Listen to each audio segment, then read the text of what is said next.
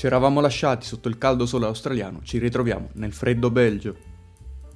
Bentrovati amici di Ciclismo a Blocco, era un po' che non ci sentivamo, ci eravamo lasciati come ho detto poc'anzi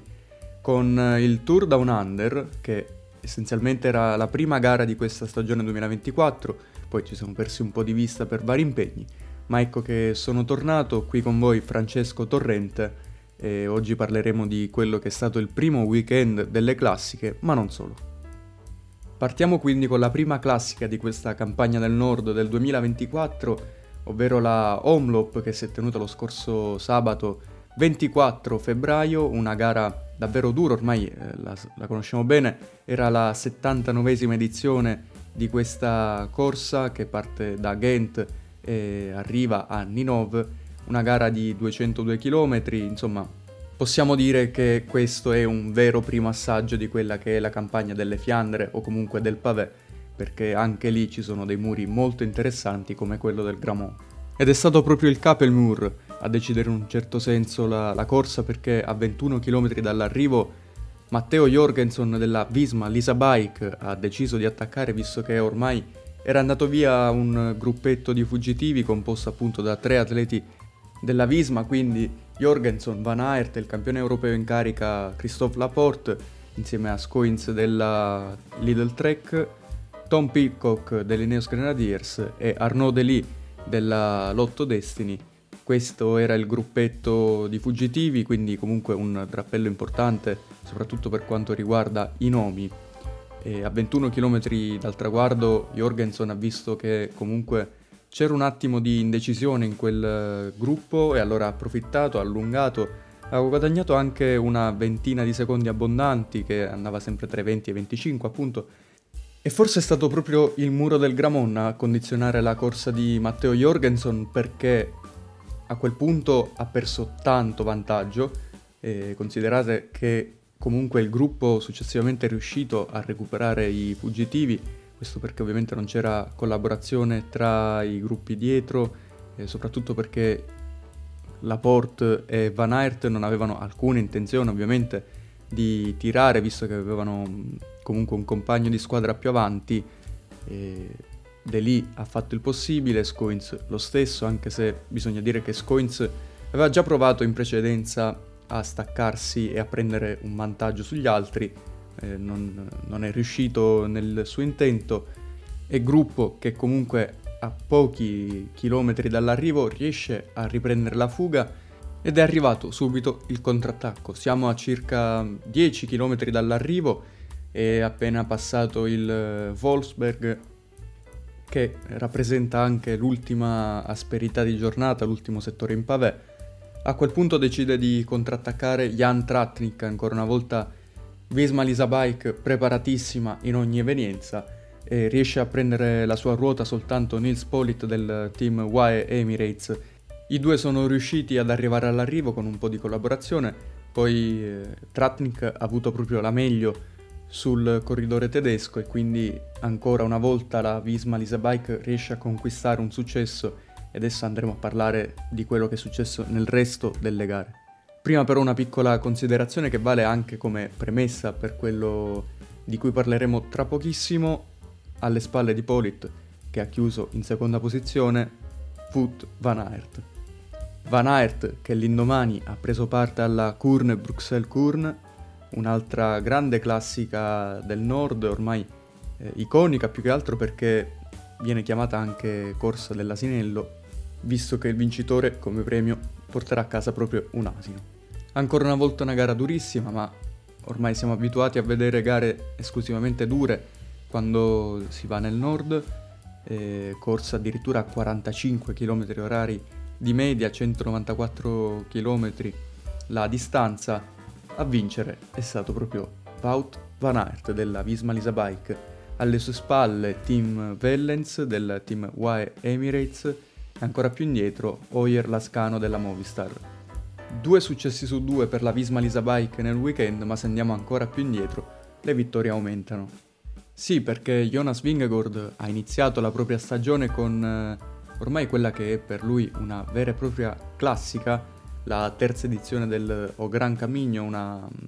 gara storica che si svolge nella zona di A Corugna in Spagna. Prima tappa una cronometro individuale che ha visto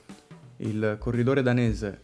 chiudere in 45esima posizione addirittura con un ritardo di 2 minuti e 26 sul vincitore della tappa che è stato Joshua Tarling della Ineos Grenadiers. Già alla prima tappa in linea però ovvero la seconda di questa piccola corsa a tappe Vingegaard è venuto fuori ha vinto la seconda frazione con un bel margine anche su tutti gli altri contendenti in particolar modo ottima. La seconda posizione di Egan Bernal che ha chiuso alle spalle del corridore danese 24 secondi di ritardo, comunque un'ottima prestazione perché sappiamo che il colombiano ha avuto un bruttissimo incidente e anche la scorsa stagione non è stato al top, adesso vediamo comunque che riesce anche a fare dei buoni risultati, speriamo possa riprendersi e tornare a livello di come era qualche anno fa. Terza tappa senza storia anche in questo caso, ancora Jonas Vingegaard che va a tagliare per primo il traguardo in eh, Spagna e niente da dire anche per la quarta tappa perché Vingegaard ha fatto unplane in quelle che sono le, le gare in linea dello Gran Camino e quindi ovviamente Vingegaard si è aggiudicato anche la classifica generale con un bel margine su Lenny Martinez che ha finito il giro in seconda posizione a 1 minuto e 55 di ritardo, che è comunque un margine veramente importante. Se consideriamo che le tappe in linea sono state appena tre, c'è stato un cronometro nel mezzo e quindi forse Vingegaard è partito già al top della forma e questo fa ben capire come possa essere diverso l'approccio della Visma Lisa Bike alla stagione rispetto a molte altre squadre che magari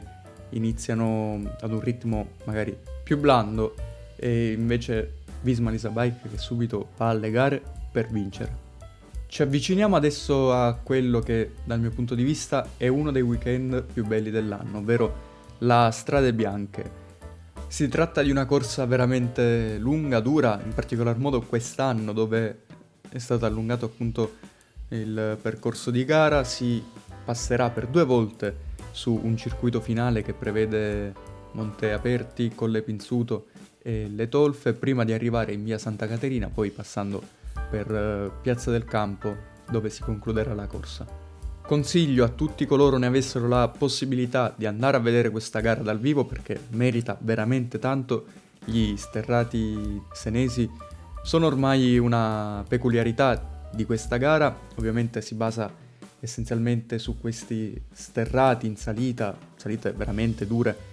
che fanno la differenza, ma anche discese altrettanto tecniche che negli ultimi anni ci hanno regalato diversi scenari come Pogacar e Tom Pitcock che hanno attaccato sulla discesa di Monte Sante Maria. Pogacar e Pitcock che dovrebbero essere confermati anche quest'anno per la partenza. Insieme a loro dovrebbe esserci Simon Yates, Matej Moric, il campione europeo in carica Christophe Laporte, Benili, Sepp Kuss, vincitore della Vuelta dello scorso anno, eh, Valentin Madouas, insomma davvero un parterre importante, ci sarà anche Julian Alaphilippe, anche se probabilmente non sarà al top della forma visto che è caduto domenica scorsa, ci sarà Alberto Bettiol, insomma una start list di altissimo livello che non ci farà mancare sicuramente il divertimento. Noi saremo lì, proveremo a portarvi qualche contenuto esclusivo, eh, magari un dietro le quinte, proveremo a parlare con, eh, con i corridori, vi faremo vedere dei passaggi della corsa, insomma continuate a seguirci ovviamente perché questo weekend si prospetta davvero interessante sia con eh, la gara uomini sia con la gara donne che si terrà appena prima. Per oggi è tutto, vi do appuntamento quindi a lunedì prossimo con uh, un altro episodio di Ciclismo a blocco. Come dicevo poc'anzi, seguiteci sui social, siamo su Instagram, X, Threads, Facebook, TikTok e YouTube, quindi insomma ci trovate un po' ovunque. Da Francesco Torrente è tutto, alla prossima!